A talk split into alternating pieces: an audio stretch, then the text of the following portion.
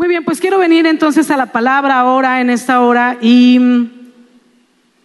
eh, quiero compartir contigo una palabra que hace dos años me quema en el corazón por compartir. Y siempre este, veía mi Biblia o abría mis libros o abría mi devocional y andaba paseando por aquí, por allá el papelito donde decía, predicar de esto, predicar de esto, desarrollar el tema, predicar. Y así como que lo anotaba en postis, en hojas y cuando estaba haciendo algún bosquejo, me venía esta palabra y hoy es el día. Amén. Entonces quiero compartir contigo este, esta enseñanza a la cual he puesto de título El peso de la cruz. El peso de la cruz. Y quiero que vengamos a la palabra en Marcos capítulo 15, del versículo 21 al versículo 22. Dos versículos vamos a leer. Marcos 15, del 21 al 22. Dice así la escritura. Y obligaron a uno que pasaba, Simón de Sirene, padre de Alejandro y de Rufo, que venía del campo a que llevase la cruz. Y le llevaron a un lugar llamado Gólgota, que traducido es lugar de la calavera. Y es bien interesante poder ver esta situación porque em, dice Lucas también, estamos, estaban hablando ya del momento en que Jesús iba cargando la cruz y agarran a este Simón de Sirene. Y luego Lucas 23, 26 dice algo más añadido que dice que lo tomaron y lo obligaron a que tomase la cruz para que la llevase detrás de Jesús, tras Jesús, él caminara detrás de Jesús. Eso para mí también es un punto importante. Ahora, pero ¿quién era Simón de, de Sirene? Simón de Sirene era un judío originario de África. Sabes, él estaba allá en África, en una región llamada Sirene. Ahí vivía una numerosa comunidad de judíos de la diáspora. Eran judíos que habían nacido, judíos que se casaban estando ya en otras naciones cuando salían huyendo o cuando quedaban ahí de los tiempos de persecución o de los tiempos de, más bien de, de conquista, ¿verdad? Como cuando los tiempos de Babilonia y así. Y entonces se dispersa el pueblo y quedan en diferentes naciones. Y estos judíos que estaban fuera se les llama los judíos de la diáspora.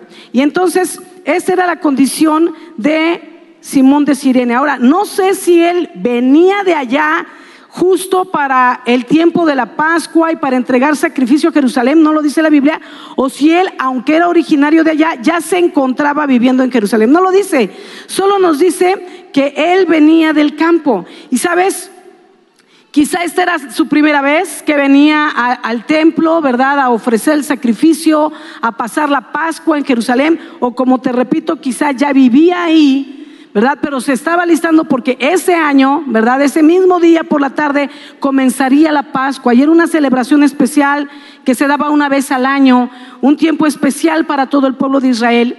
Pero una cosa era segura, ¿verdad? Que él viene del campo y viene entrando a Jerusalén, ¿verdad? Y cuando va entrando a la ciudad de sus padres para ofrecer el sacrificio, ¿verdad? Dice la palabra que él venía del campo y yo quiero imaginarme que él venía emocionado, ¿verdad? Por todo lo que iba a ocurrir, pero cuando entra a la ciudad se da cuenta que la gente, la multitud está caminando en dirección contraria al templo. Están yendo en dirección opuesta y se siente un ambiente hostil, un ambiente tenso en la ciudad y él no sabe lo que está pasando. Así es que comienza a acercarse. Yo me imagino que él se acercó para preguntar qué está pasando porque el templo queda del otro lado, ¿verdad? Y entonces en esta situación tensa, ¿verdad? Él, empieza a ver que no era nada parecido a lo que le habían contado o a, lo que él había vivido quizá años atrás, donde había alabanzas a Dios, donde había regocijo, danza, júbilo, gozo, búsqueda de Dios, ¿verdad? Reconocimiento de la vez en que Dios les había librado de la esclavitud de Egipto, porque para eso era la celebración de la Pascua, para recordar ese evento cuando Dios los había liberado del cautiverio de, de 400 años en Egipto. Y entonces todo esto estaba, estaba de cabeza en la ciudad, ¿verdad? Con esta turba.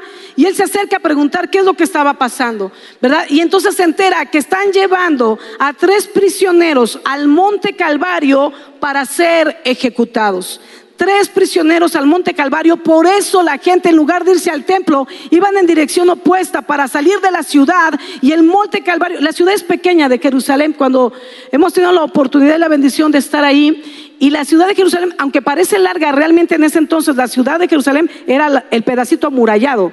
Lo voy a decir así, era como la colonia de San Juan de Aragón o más chico, ¿no? Entonces, este, la ciudad era pequeña. Entonces, en lugar de ir en dirección al pueblo, al, al templo, perdón, van de salida hacia el monte de la calavera que está justo afuera de la ciudad de Jerusalén, el monte donde Jesús fue crucificado. Y entonces la gente iba en esa dirección opuesta. Entonces él se entera de esta situación de que hay tres prisioneros que están siendo llevados al monte de la calavera para ser ejecutados. Y entonces la ola de gente, quiero imaginarme que esta gente lo arrastra y sin darse cuenta él ya va caminando con toda la multitud. Es como cuando el metro Pino Suárez a las 7 de la mañana, tú sabes lo que es eso, ¿no? Que tú vas de salida del metro, pero la multitud te mete de regreso y vamos a la siguiente estación, ¿verdad? Después de Pino Suárez. Porque ya no te dio, tú creías que ya había salido, pero todavía no, faltaba lo que la multitud dispusiera, ¿no? Y entonces algo así parecido estaba la multitud y lo van jalando y lo van empujando y lo van aventando. Y cuando se da cuenta, él ya va caminando con la multitud en toda esta situación. Y en su curiosidad me imagino que él se abría camino, perdón, él se abría camino para tratar de ver a los reos, ¿no? De, de cerca, ¿no? Con un mejor ángulo. Entonces, déjenme abrir mi botellita, denme un momento, por favor, gracias.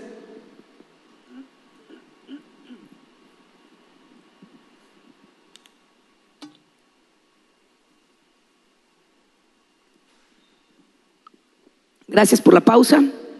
Muy bien. Eh, entonces, entonces él se va acercando, se abre camino y está en primera fila.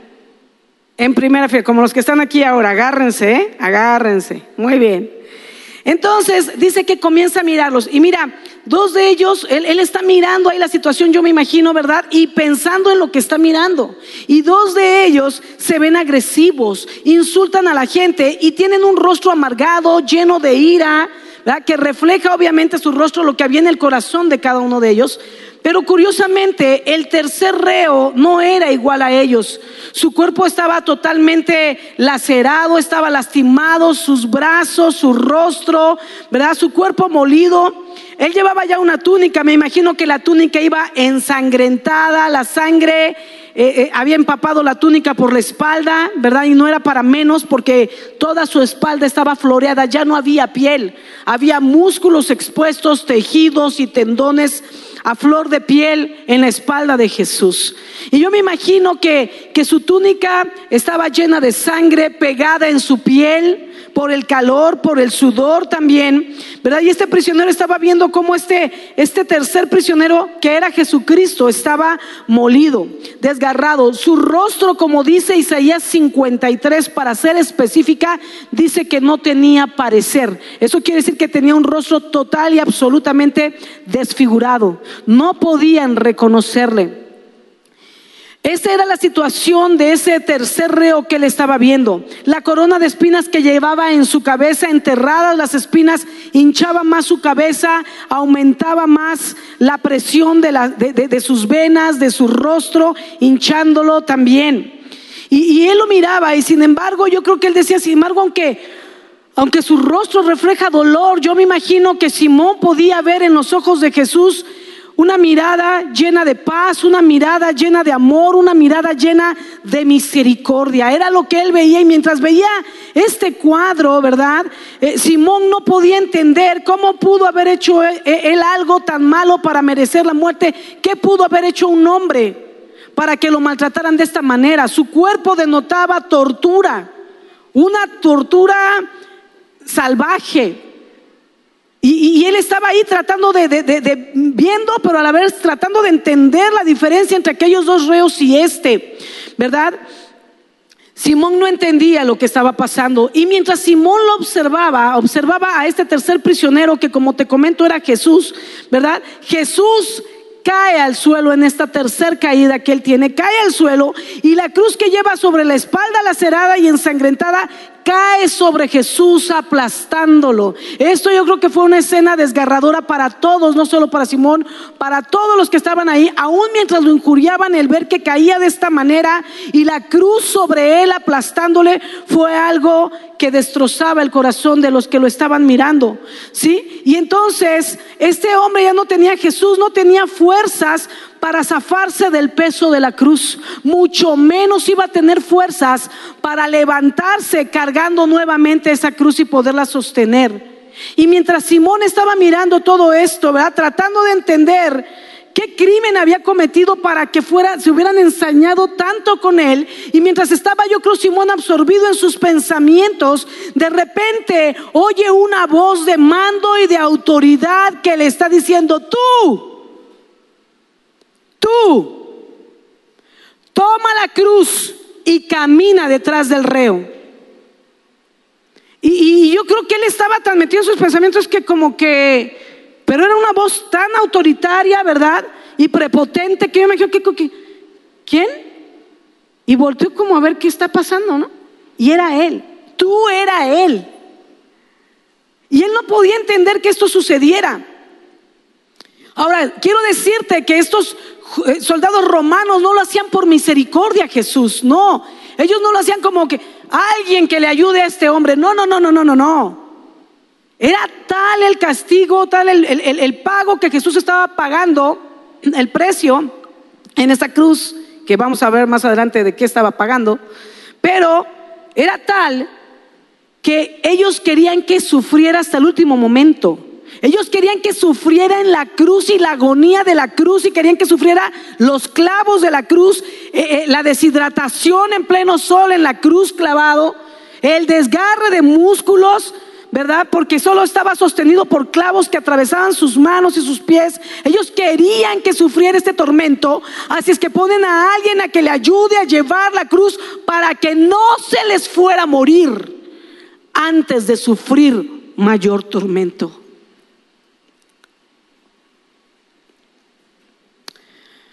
Al principio, Simón se niega, pero los soldados lo obligan. Y sabes, esto era una ofensa muy grande, pues solo los peores criminales eran forzados a llevar en sus espaldas la cruz y ser reos de muerte. Esa era la peor de las muertes, para el más indigno, para el peor de los villanos, para el peor de los asesinos, ese era el peor nivel de muerte que existía, ser clavado en una cruz y llevar su cruz en las espaldas, ¿sale? Entonces, para, para, para Simón esto era una ofensa. No podía ser porque ese era un castigo para reos, para asesinos, para lo peor de lo peor, para la escoria del mundo. Así es que si él tomaba esa cruz iba a ser una ofensa para él. Pero ahí estaba el soldado romano ordenándole a Simón que cargara la cruz y que la llevase sobre sus espaldas como si él fuese un reo de muerte. Además quiero decirte que el malhechor, ¿verdad? Que era sentenciado a llevar su cruz, tenía una intención de cargar la cruz y no de que alguien más se la llevara. Y la intención era que aquel que llevaba la cruz, él era el malhechor, era como si trajera un letrero que dijera, soy lo peor, la escoria del mundo. Y entonces ese letrero era la cruz. Y entonces tenía que cargar la cruz, ¿verdad? Y llevarla a sus espaldas, caminando por las calles, mientras las multitudes, porque así como mira, cuando las mujeres estaban en adulterio y la cultura enseñaba que si alguien era sorprendido en adulterio, había que apedrearle, o sea que las multitudes participaban en apedrear a la mujer adúltera. Entonces, cuando venía un reo y iba a ser llevado a la cruz, porque, porque no era solo Jesús, acuérdate que se dio dos ladrones ahí, te estoy describiendo eso también ahora en la historia, porque así era la costumbre para lo peor de lo peor, eso era para Barrabás. Y para él, y a él lo soltaron. Por si pensabas que nomás en México hay injusticia en el gobierno.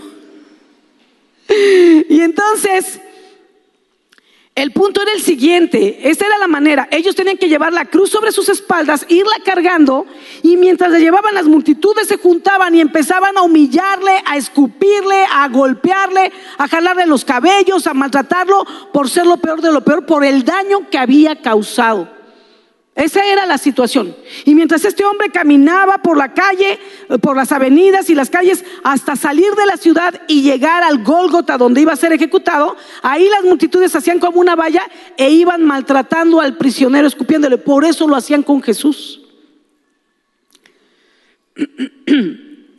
Porque esa era su parte de la participación. Entonces, este era el motivo por el cual Simón de Sirene se rehusaba a tomar la cruz y tuvo que ser forzado para llevar la cruz de Cristo. La gente lo humillaría al tomar esa cruz y lo menospreciaría el resto del camino junto con Jesús. O sea, porque la gente que no vio aquí en la caída y lo toma cuando ya va para afuera piensan que él es uno más. Que también, ¿sí me explico? Como en un desfile, los que vieron las cosas aquí saben qué onda, pero más adelante no vieron lo que pasó acá y él sería conocido en Jerusalén como un reo, como un criminal, porque llevaba una cruz sobre sus espaldas.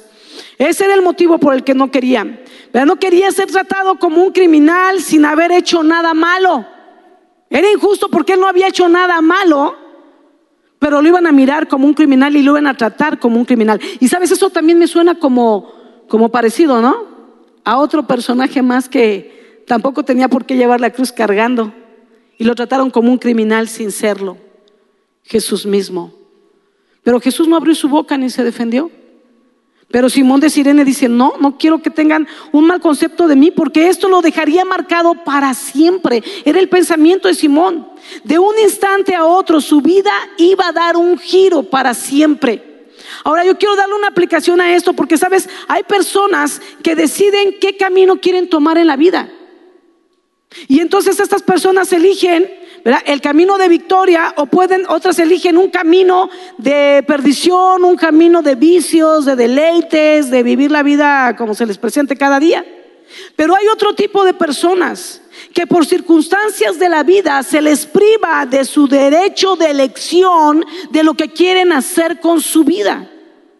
Se les priva de sus sueños, de los anhelos de su corazón, porque puede ser que vino una situación difícil en sus vidas que les marcó su vida personal, o tienen que, de una manera tajante, como le pasó a Simón, parar sus sueños, sus anhelos, la decisión que habían tomado de hacer con su propia vida, porque ahora tienen que vivir su vida para ayudar a alguien más a salir adelante por situaciones adversas. Por ejemplo, de repente un padre enferma y el hijo tiene que trabajar para mantener a la familia. El hijo ya no puede estudiar, sus sueños son troncados de un día para otro y ahora el hijo le toca mantener a la familia porque el padre está enfermo y ya no puede más trabajar. Otro caso, por ejemplo, es la orfandad. Y ahora lo estamos viendo mucho con esta situación de COVID. Muchos niños quedaron huérfanos. No tienen padre ni madre. Y esto es algo que de un día para otro les cambió el destino. Iban a la escuela y a lo mejor no tienen ni quien los lleve, ni quien les pague la escuela ni quien les ayude, ni quien les enseñe, quien los guíe, quien los ame, quien los abrace, quien los consuele, quien los duerma. Ahora no tienen a quien acudir. De un día para otro les fue arrancado ese derecho de elegir lo que quieran hacer con su vida, porque ahora, ahora están como a, la a su suerte, por así decirlo, ¿verdad? A ver quién los adopte, a ver si un tío los quiere recoger en su casa, a ver si alcanza para que les den bien de comer o a ver si alcanza para que ellos también vayan a la escuela. De un día para otro, esta, esta decisión, este derecho de elegir lo que quieren hacer con su vida les fue arrebatado. Otro ejemplo, por ejemplo, es las, personas que, que, sufren algún accidente y luego quedan cuadraplégicos o lisiados. Y, y su sueño era ser el mejor atleta, pero ahora ya no tienen las piernas. Su sueño era ser un artista eh, eh, famoso, pero ya no pueden. O quizás ser un médico, ir a la universidad, tener una buena carrera, ayudar al prójimo con su carrera, pero ahora están postrados en una cama. Y de un instante a otro les fue robado ese derecho de elección de qué hacer con su vida. Hay gente que pierde negocios de un día para otro y las cosas no vuelven a ser igual y el negocio no lo han podido volver a levantar. Después de ser prosperados, ser gente próspera, ahora viven en miseria. De un día a otro les fue robado ese derecho. Así sucedió con Saulo. Caminaban con Saulo, perdón, con, con Simón de Sirene. Caminabas, caminaban hacia un destino y bruscamente se los cambiaron como a Simón y ahora tienen que llevar una carga que nunca imaginaron y otros inclusive tienen que llevar una carga que realmente no les pertenecía, no les correspondía, pero ya no está mi papá y ahora tengo que hacer el trabajo yo y cuidar de mi mamá. Pero ahora mis padres se enfermaron y ahora me toca a mí mantener. No era la carga que te tocaba, quizá varios de ustedes están pasando, han vivido esta situación o la están viviendo ahora. Hubo un giro en sus vidas que les arrancó sus sueños, que les arrancó el derecho de elegir lo que querían hacer porque ahora tienen que resolver las situaciones en las que se encuentran. Eso es lo que, ese es el temor de, de Simón. Él decía, a partir de ahora mi vida va a ser tachada, va a ser otra, no voy a conseguir trabajo, voy a tener problemas con la gente, la gente me va a odiar si yo tomo esa cruz.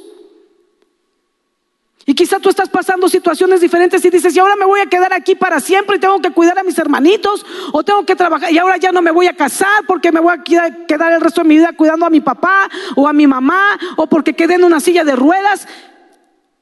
Y sientes que la vida se te derrumbó, que la vida y tus sueños se rompieron en pedazos. Quizá estás viviendo una situación así, te casaste y tenías sueños de tu matrimonio y ahora ahora no estás casado más, ahora estás divorciado, ahora estás sufriendo porque no tienes la familia que esperabas o tus hijos se fueron de casa, las cosas no fueron como tú anhelabas, el trabajo que tú querías, la situación que estés viviendo, por la que estés pasando, tu salud ya no es la misma, tu salud está deteriorada y te está troncando los sueños, los planes y propósitos que tenías. Pero quiero decirte que la actitud es importante. ¿Sabes? Esa carga obligada de Simón y de muchas personas en este lugar, de muchas personas que nos están viendo, al principio es un peso que nos atormenta. Al principio es un peso que atormenta. Tomar la carga de alguien más o tomar tu propia carga por las circunstancias que estás pasando, pero una carga que, que tú no considerabas en tu vida. ¿Sabes? Pero después, si lo hacemos con una buena actitud, si las cosas que tenemos nuevas que hacer las hacemos con una actitud correcta, entonces ese madero que estabas cargando tan pesado se convierte en una cruz más ligera, que tiene sentido y que le vas permitiendo a Dios que te explique el propósito y que Dios está detrás, detrás de todo ello y que Él no te va a dejar y no te va a desamparar. Que Él va a estar contigo para ayudarte. Que si tú clamas a Él, Él aún puede levantarte y ayudarte a cumplir tus sueños o quizá te está cambiando tus sueños por sus sueños, pero sus sueños son más gloriosos y te van a llevar algo que nunca jamás imaginaste para tu vida. Amén. No los oigo convencidos, como que, como que, como que el peso del madero todavía les está aplastando y no, no pudieron llenar los pulmones de aire. Amén. Gloria a Dios. ¿Sabes por qué? El punto es este.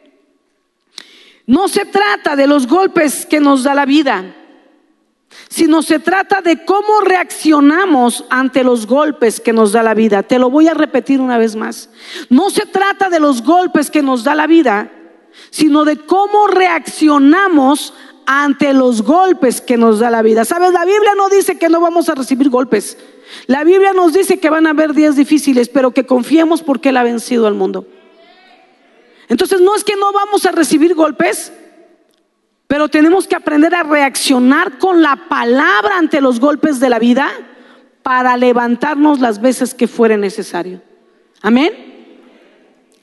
Muy bien, y entonces, un ejemplo de, de, una mala actitud y de una buena actitud que te decía que es lo que importa, ¿verdad? Una mala actitud, por ejemplo, en Simón, le haría cargar un madero pesado por la injusticia de los romanos y le hubiera marcado la vida para siempre. Pero una buena actitud lo llevó a ver la cruz de Cristo y con gozo compartió con Jesús las burlas, la humillación mientras iba en el camino, la vergüenza, se fue yendo el coraje, la ira y empezó a venir esa paz que yo creo que Jesús empezó a inundarle de su paz, ¿verdad? Y, entonces hubo una transformación ahí y, lo empezó a hacer con gozo, ah, compartiendo con Jesús las burlas, la humillación, los jaloneos, los golpes, la vergüenza, las escupitiñas. Y con ello, ¿sabes qué? Simón hizo historia. Nunca lo pensó. Él nunca lo ve, él dijo, pues ya ni modo, pues el romano, el soldado romano ahí, yo creo que no, ¿cómo? Perdón. No, que digo que ya voy corriendo. Nada más hizo así, agarró la espada y corriendo el otro ahí dijo, pues ya. Pues no sé qué vaya a suceder, pero lo que suceda, no tengo otra alternativa. Y así nos pasa a nosotros, quizás estás viviendo situaciones donde no tienes otra alternativa, pero yo te quiero decir algo, abraza esta alternativa, porque sabes que Cristo va contigo en el camino. Cristo va delante tuyo en el camino y te va a abrir camino y te va a abrir posibilidades y te va a llegar la ayuda de parte del Señor. Amén. Y entonces, eh, te decía, una mala actitud de Simón hubiera ocasionado eh, que la cruz fuera más pesada de llevar por la injusticia romana, pero una buena actitud lo llevó a ver esta cruz de Cristo. La cruz se hizo más ligera, soportó las ofensas e hizo historia. Sabes, una buena actitud ante los golpes de la vida puede cambiar tu enfermedad en salud. Eso le pasó a mi mamá. Los médicos siempre decían, es que tiene, pero no va a pasar de cinco años, ¿eh? Y cuando se lo detectaron ya tenía cinco años. Prepárense porque su mamá va a morir, compren un hoyito. Y ya mientras iba a las terapias, ¡ay, qué buena actitud! ¿eh? ¡Qué bueno que siempre sonría! ¡Qué bueno que siempre está feliz!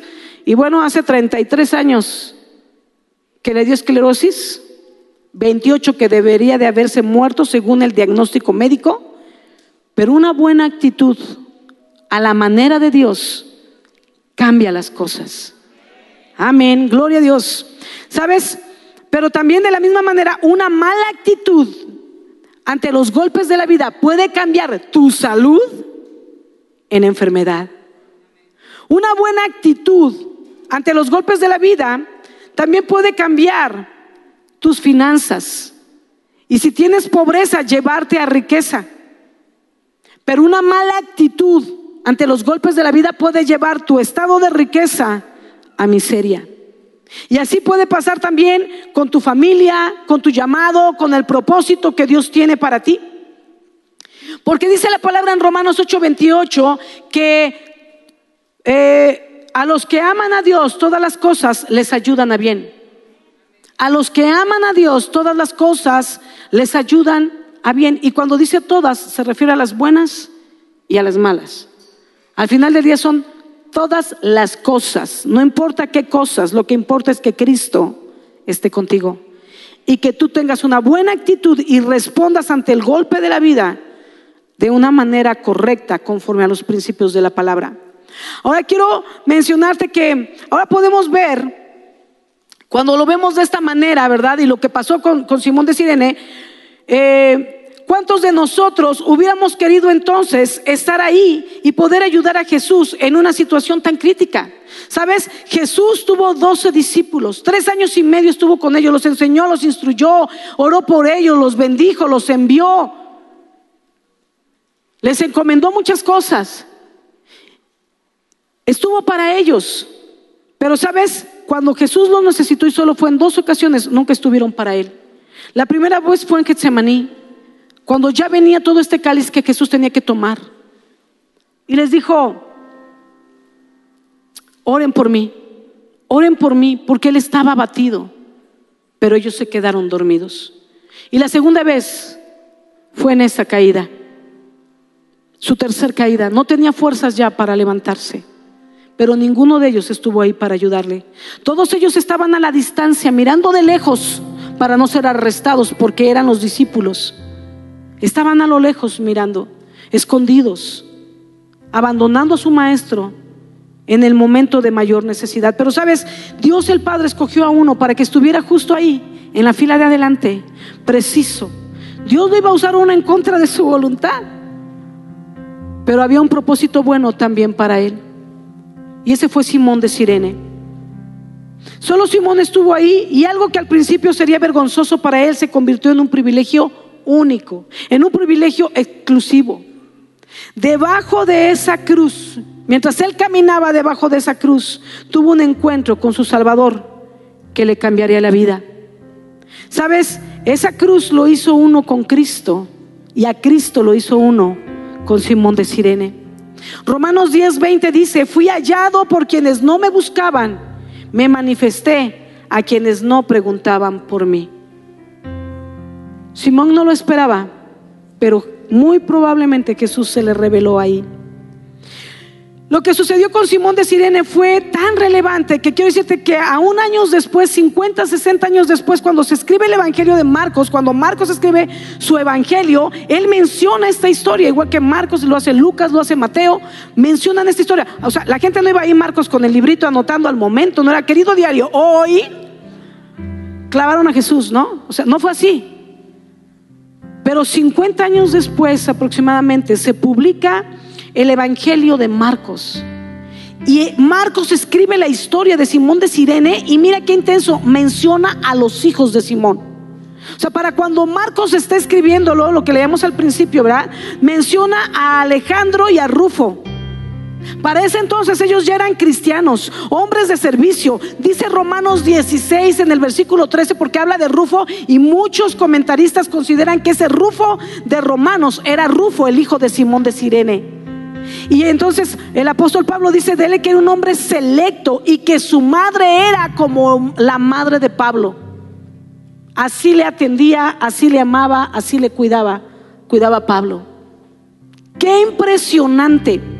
Porque esta acción de Simón, que parecía tan injusta, transformó su vida y la vida de su familia, transformó sus generaciones. Se le reconoce como el discípulo que llevaba la cruz detrás de Jesús. Y eso me encanta porque se le reconoce como ese discípulo que llevaba la cruz detrás de él, como alguien que seguía las pisadas de Jesús, que seguía el camino del Maestro. Ahí lo conoció como su Salvador, como su Maestro y empezó a seguir sus pisadas. No se queja, no trata de salvarse a sí mismo. En su rostro refleja que él no es culpable. Simón representa a todos aquellos ministerios que sacrifican comodidades por servir a otros. Representa también a los que socorren a los necesitados. Simón de Sirene representa a los que ayudan a otros a llevar sus pesadas cargas para mitigar el desgaste de aquellos que tienen ese nivel de carga. Pablo nos invita a ayudarnos mutuamente a llevar nuestras cargas y cumplir así la ley de Cristo. ¿Sabes? Yo quisiera darte mi opinión de lo que ocurrió ahí, porque ¿en qué momento cambió la actitud de rabia e ira de Simón? Sabemos que tuvo una buena actitud, pero ¿en qué momento entró esta buena actitud y cambió su rabia y su ira por amor y por compasión a Jesús? No sabemos exactamente cómo fue, pero a mí me gustaría imaginar, si me lo permites, y con esto ir un poco cerrando la enseñanza. Yo me imagino que mientras él cargaba la cruz, y por aquí me hicieron favor de, de dejarme una cruz, gracias. Gracias, equipo de utilería.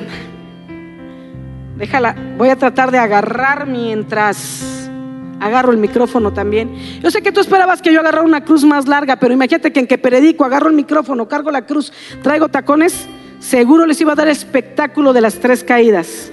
Me van a disculpar que no lo haga yo. Amén.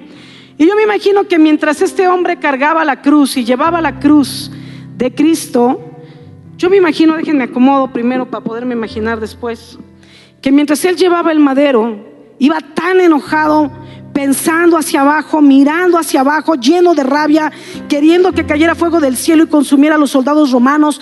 Por culpa de este delincuente, yo tengo que cargar la cruz que no pensó antes de vivir la vida que vivía que podía haber eh, tomado las consecuencias también, que podía haber pensado en las consecuencias que le iba a traer y que hubiera tenido que tener la fortaleza para luego cargar con su cruz por causa de sus delitos. Y yo creo que él iba así tan enojado y tan lleno de rabia, pero me imagino que en algún momento mientras llevaba esa cruz pesada, ensangrentada por Jesús y que probablemente ya lo había ensuciado a él, le había ensuciado el rostro, la mejilla, la ropa.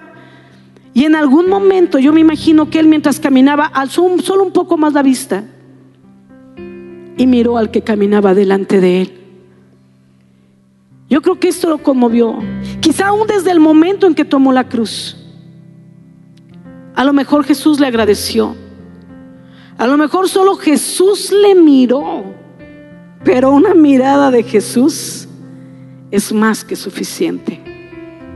Y yo creo que cuando él alzó un poco la mirada y comenzó a mirar a Jesús, que no escapaba, que no se defendía, recordaba su rostro, recordaba su mirada.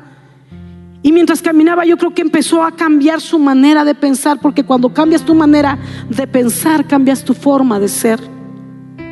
Ahí es donde vino el cambio de actitud. Y yo creo que él empezó a decir como, pero bueno, este hombre yo la verdad es que ni creo que haya sido culpable y si es inocente y si otro fue el que lo hizo, no sé qué haya hecho, pero...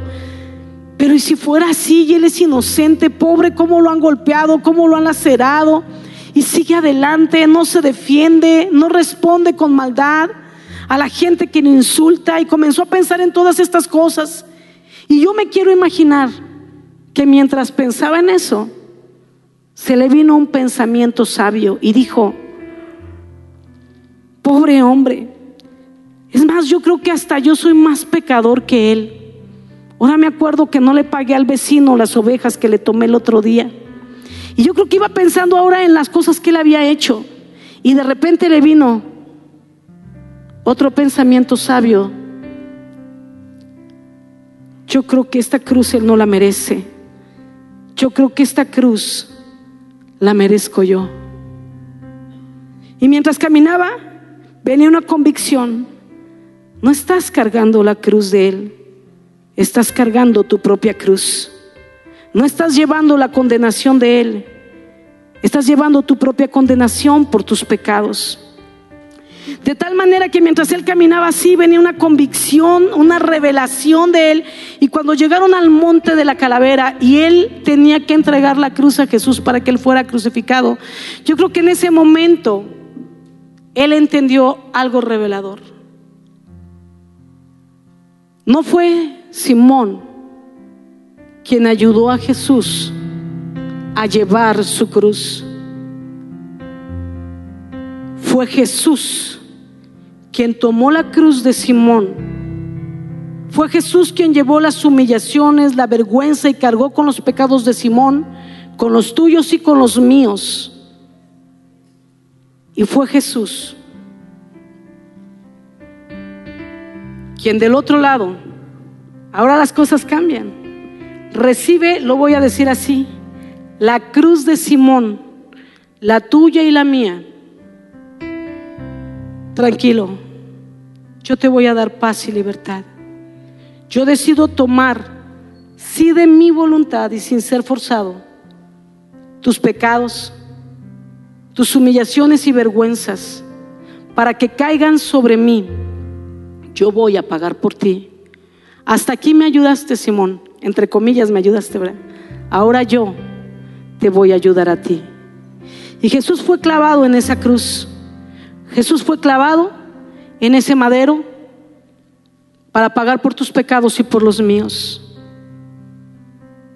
Sabes, también me imagino que una vez que Jesús fue puesto en esa cruz y dijo, consumado es y entregó el Espíritu, la palabra dice que en ese momento Él pagó, Él llevó el peso de nuestros pecados.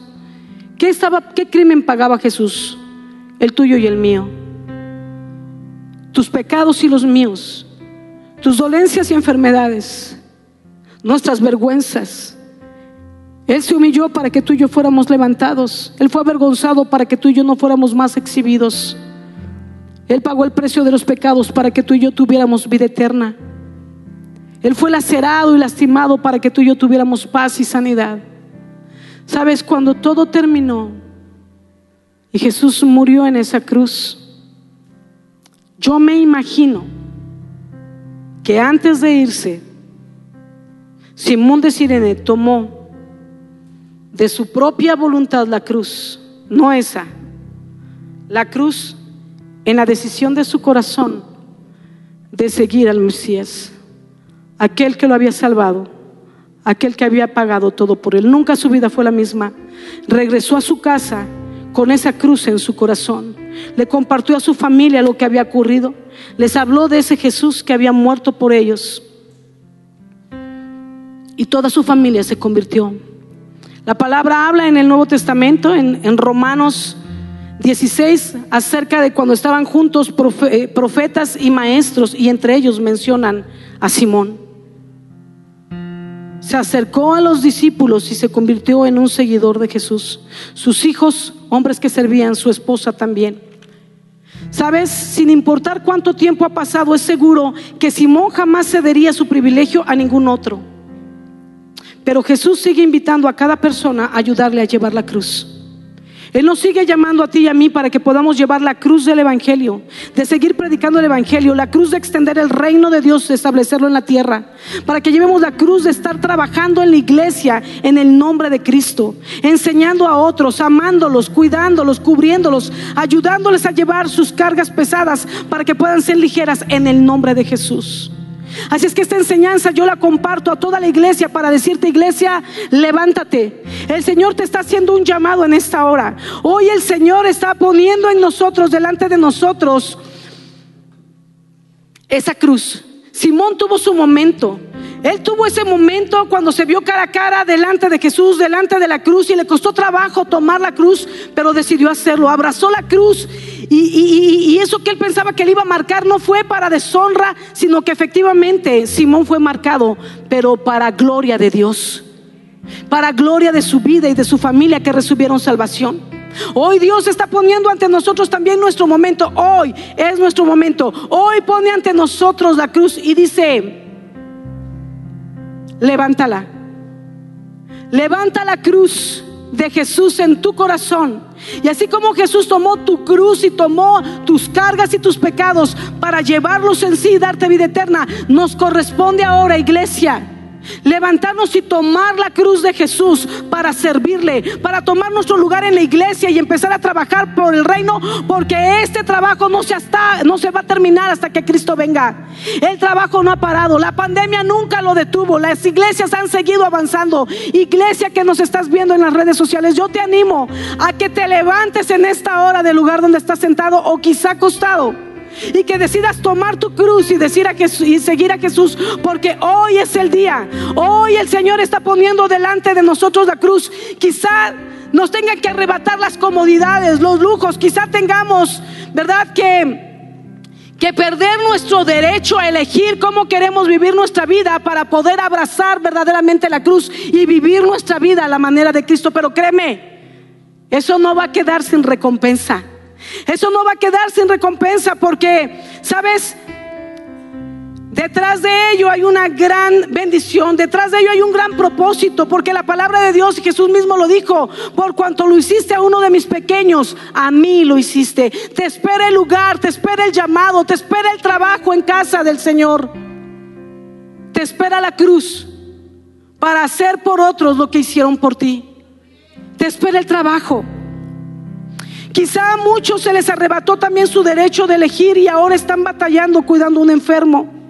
Están batallando porque eres viuda o porque eres huérfano o porque eres viudo.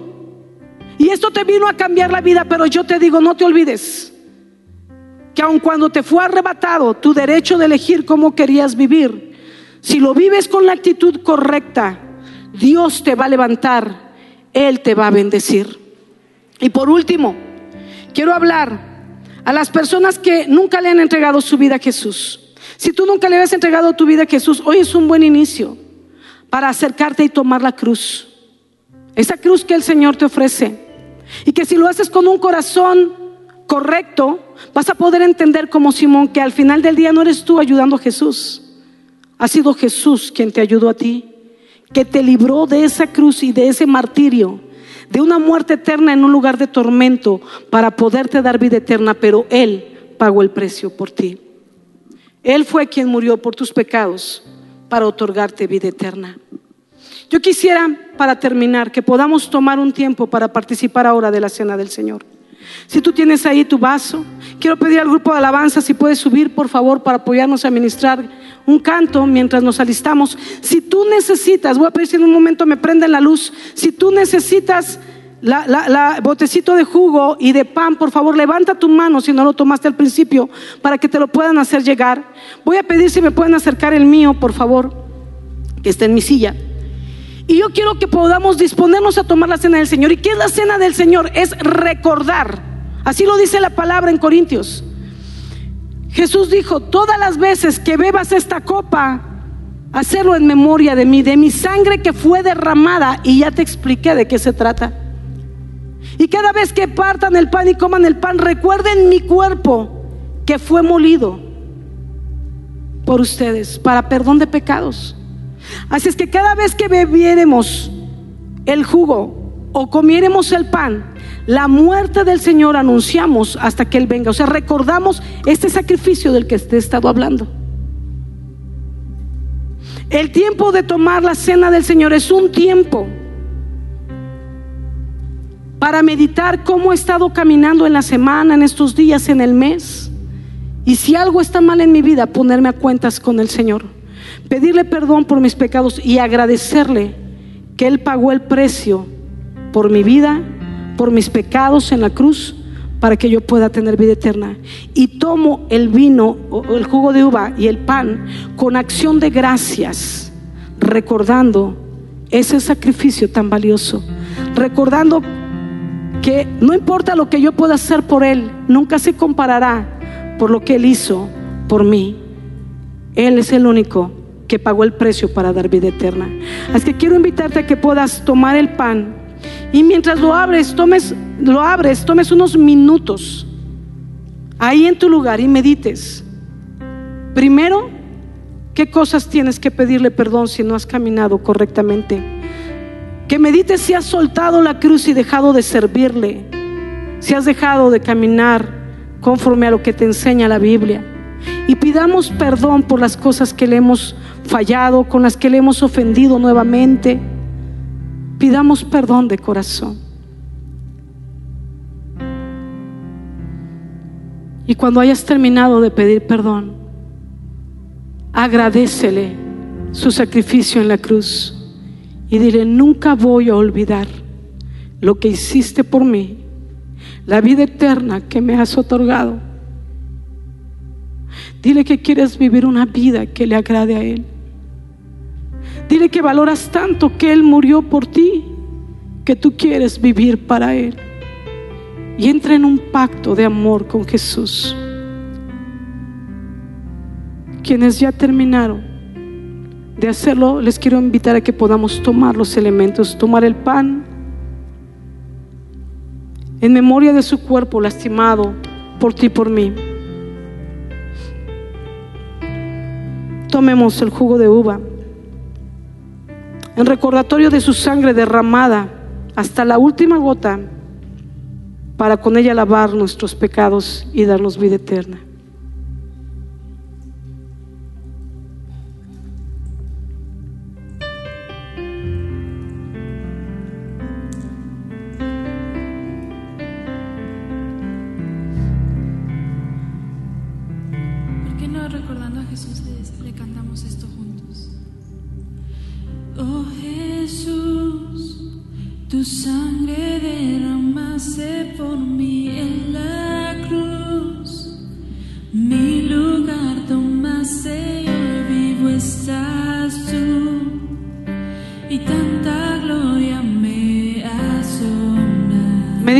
Alabanza y haz la tu oración.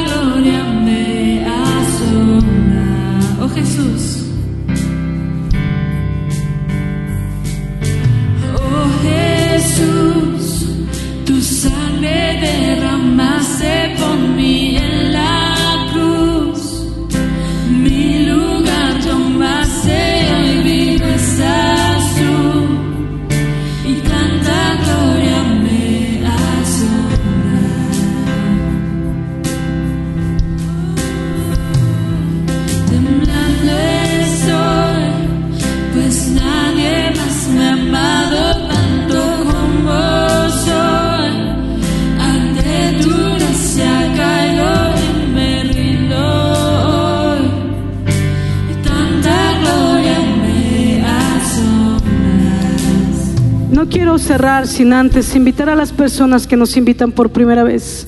Si tú nunca le has entregado tu vida a Jesús, a ese Jesús que murió por amor por ti en una cruz, quiero animarte a que puedas hoy tomar la decisión de entregarle tu corazón, de entregarle tu vida y ahí en tu lugar puedas hacer una oración de fe. Una oración de fe donde hoy determines tomar tu cruz y seguirlo. Empezar a caminar con Él conforme a su palabra. Repite después de mí, Señor Jesús, en esta hora yo te doy gracias por tan hermoso sacrificio de amor. Señor, gracias por llevar mi cruz, cargar con mis pecados, con mis vergüenzas, con mis temores y humillaciones. Hoy te recibo como mi Señor y Salvador. Hoy me rindo delante de ti.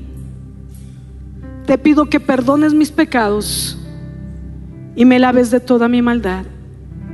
Decido vivir para ti porque tú decidiste morir por mí. En el nombre de Jesús. Amén. Y amén. Señor, yo te doy gracias por cada persona que de corazón ha hecho esta oración. Señor, que hoy sea un parteaguas en sus vidas como la fue en la vida de Simón. Señor, que hoy comience una nueva aventura en ellos, un nuevo caminar conforme a tu voluntad. Y mientras ellos caminan de tu lado, tú los vas sanando, limpiando, Señor, consolando y fortaleciendo en medio de toda aflicción. Y asimismo en esta hora, iglesia, ponte de pie, vamos a orar para terminar. Quiero orar por ti y quiero animarte, iglesia virtual, iglesia presencial, a que puedas en esta hora escuchar la voz de Dios llamándote a servir en la iglesia, llamándote a servir en la obra y que comiences a prepararte si eres nuevo para poderte involucrar. Pero si tú ya te has preparado, te animo a que levantes tu mano y que puedas servir al Señor. Vamos a orar. Señor, te damos gracias en esta hora. Te damos gracias en el nombre de Jesús, Señor, por esta llamada de atención, por esta oportunidad, Señor, que nos das de tener la cruz delante de nosotros, Señor. Gracias porque nos permites tener la cruz delante de nosotros.